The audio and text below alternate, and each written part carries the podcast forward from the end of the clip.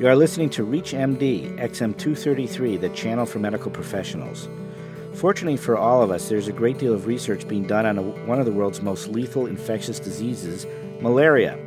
In this segment, we will discuss promising new research on both prevention and treatment of this modern day scourge. Welcome to the Clinicians Roundtable. I'm your host, Dr. Michael Benson, a clinical assistant professor in the Department of Obstetrics and Gynecology at Northwestern University in Chicago. With me today is Dr. Christopher Plowe, an internationally recognized expert on malaria. He is professor in chief, malaria section of the Center for Vaccine Development for the University of Maryland School of Medicine. He is also a Doris Duke Distinguished Clinical Scientist of the medical school. Dr. Plowe has received NIH grants for the study of malarial resistance and vaccine development. Welcome, Dr. Plowe. Thank you for joining us. Well, thanks for having me. Tell us first about your experience working in Mali. I know that you uh, do malaria research and actually spend a lot of the time on the ground in sub Saharan Africa.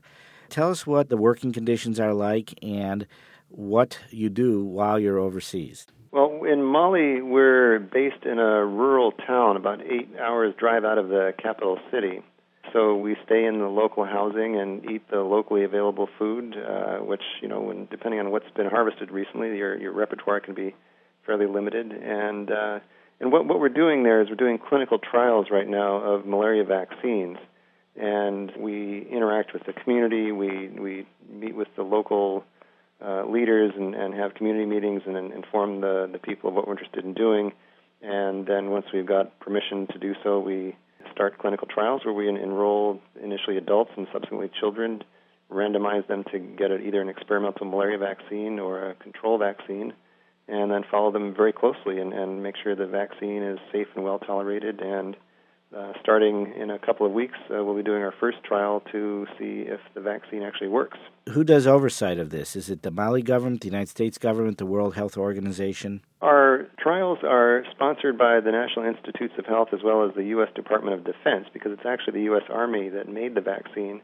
And we're also overseen by the Ministry of Health in Mali. But the key oversight actually is, is from the institutional review boards, the ethical committees that review the study protocols before we go forward. So the primary one being the one at the University of Bamako in Mali, and as well they're reviewed by our IRB, as it's called at the University of Maryland, as well as one in, in the uh, U.S. Army. So there are three different institutional review boards that give oversight? Yes. How much of the time of the year do you have to spend in Mali doing this research? Well, I actually spend uh, I spend about equal time in Mali and Malawi on the other side of Africa, where we're doing drug trials and I spend about 40% of my time in Africa altogether, and the other 60% back here in Baltimore. Do you uh, have problems with tolerating the food, which I imagine changes between here and there quite often? Uh,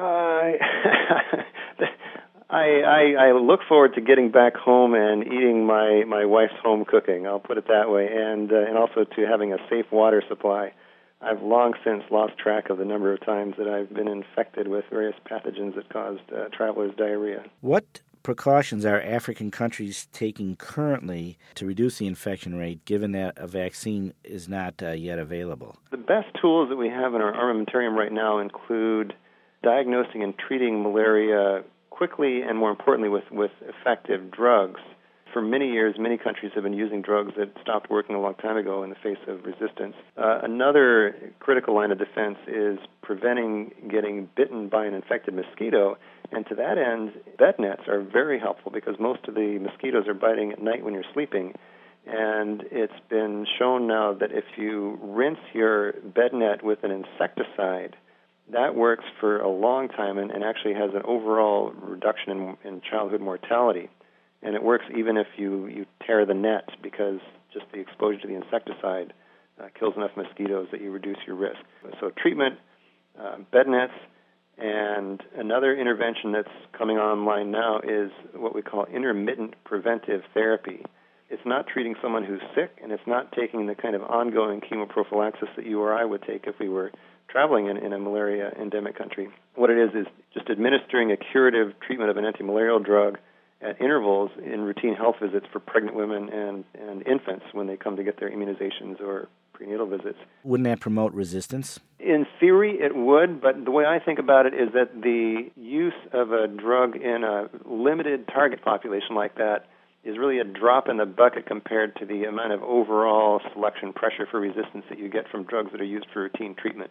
So it, it's, it's sort of all relative, but these are life saving interventions, and you, you hate to uh, withhold something that is proven to be life saving.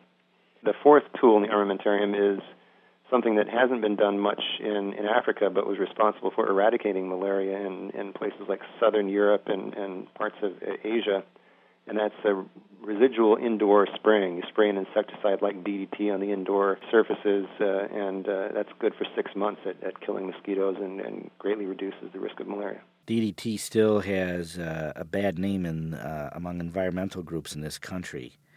If you have just joined us, you are listening to ReachMD XM233, the channel for medical professionals. I'm your host, Dr. Michael Benson, and my guest is Dr. Christopher Plowe, an internationally recognized expert on malaria and professor of medicine at the University of Maryland School of Medicine. Today we are discussing prevention of malaria and the public health issues it poses in endemic countries. What about uh, DDT? Is it uh, is it available and inexpensive in African countries? Well, it is inexpensive, and it was it was widely used in a global campaign to eradicate malaria in the 1950s and 60s but uh, it really was effectively banned, even if it wasn't actually banned in the 60s and, and 70s after uh, a book came out talking about the devastating environmental impact of, of DDT. I think you're talking about Silent Spring by Rachel Carson. Yeah, I am, and and the the thing is that that DDT did have an impact on the environment, but that was not from spraying the insides of people's homes for malaria. That was because DDT got diverted to the agricultural sector and was sprayed widely throughout the environment where it was never meant to be sprayed. That was where the problems came from. But it's actually, when used in a very targeted fashion for controlling malaria, very safe and very effective. And I've heard it argued that that book was responsible for more deaths than any other book that you can think of, really. That would not surprise me.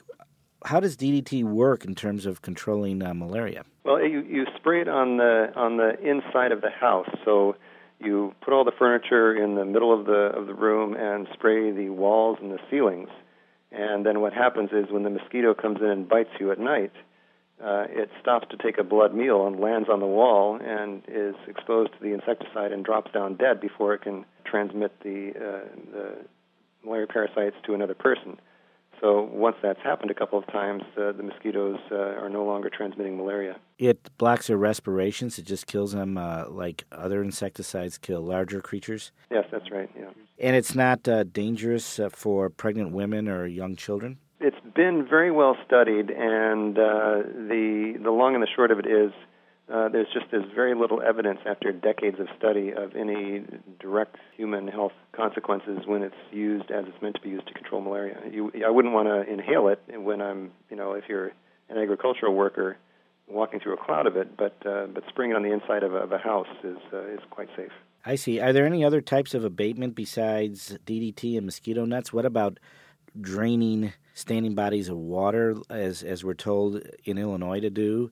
Uh, to reduce the risk of West Nile virus? That's where knowing the ecology and, and the habits of the mosquito comes in because different mosquitoes breed in different types of water, and so uh, in the American South and, and in Italy and places like that, there there were opportunities to drain swamps and that sort of thing and really reduce mosquito transmission.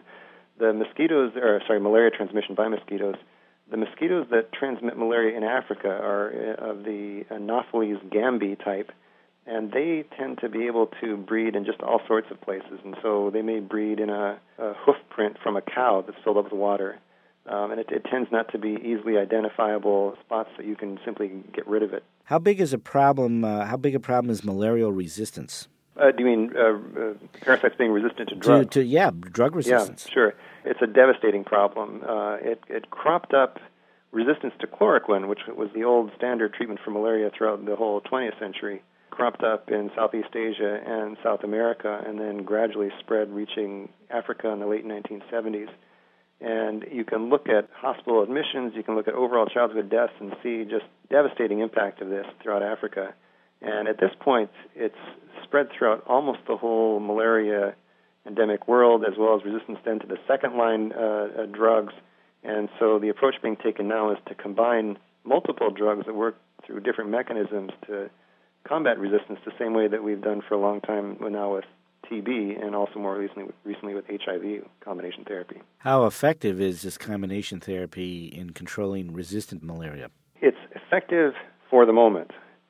if I get on my soapbox, I, I say that we can't afford to be complacent, and because we haven't seen resistance to some of the newer drugs that are used in these combination therapies yet, that doesn't mean that we shouldn't expect to see it and be ready to try to contain it when it crops up. But at the moment, the newer combination therapies are highly effective. What about the prophylaxis recommended for U.S. travelers in terms of prevention? If the travelers take their drugs as directed, are they very protected or somewhat protected? If they take the right drug for where they're going, the protective efficacy is very high. So, for the limited parts of the world where chloroquine still works, chloroquine is a great drug, very efficacious and, and very effective at preventing infection. The drugs we use in the rest of the world, doxycycline, malarone, and Lariam or mefloquine, uh, are also good. There, there, are some sporadic cases of resistance that are reported, but by and large, those are, are highly efficacious drugs for the moment. How long after the traveler returns does the uh, traveler have to take the drug? It depends on the drug. For uh, Lariam or mefloquine and uh, chloroquine, you need to take it for a month after you get back. The reason being that it doesn't kill the liver stages of the parasite, where the parasite percolates for a bit before it comes out into your blood. So, suppose you got infected by uh, a mosquito just before you left the country, it doesn't emerge into your blood until a couple of weeks later after you're back home, and so that's when you need the drug on board. However, malarone and I'm sorry, doxycycline was also in that first category. Malarone, because it does get those liver stages, you only have to take it for a week after you get back. But you do have to take it. So my understanding is, if you know, if you figure you're uh, protected because you're no longer in country and you just stop taking the medication, you might be in for a big surprise a, a week or two later.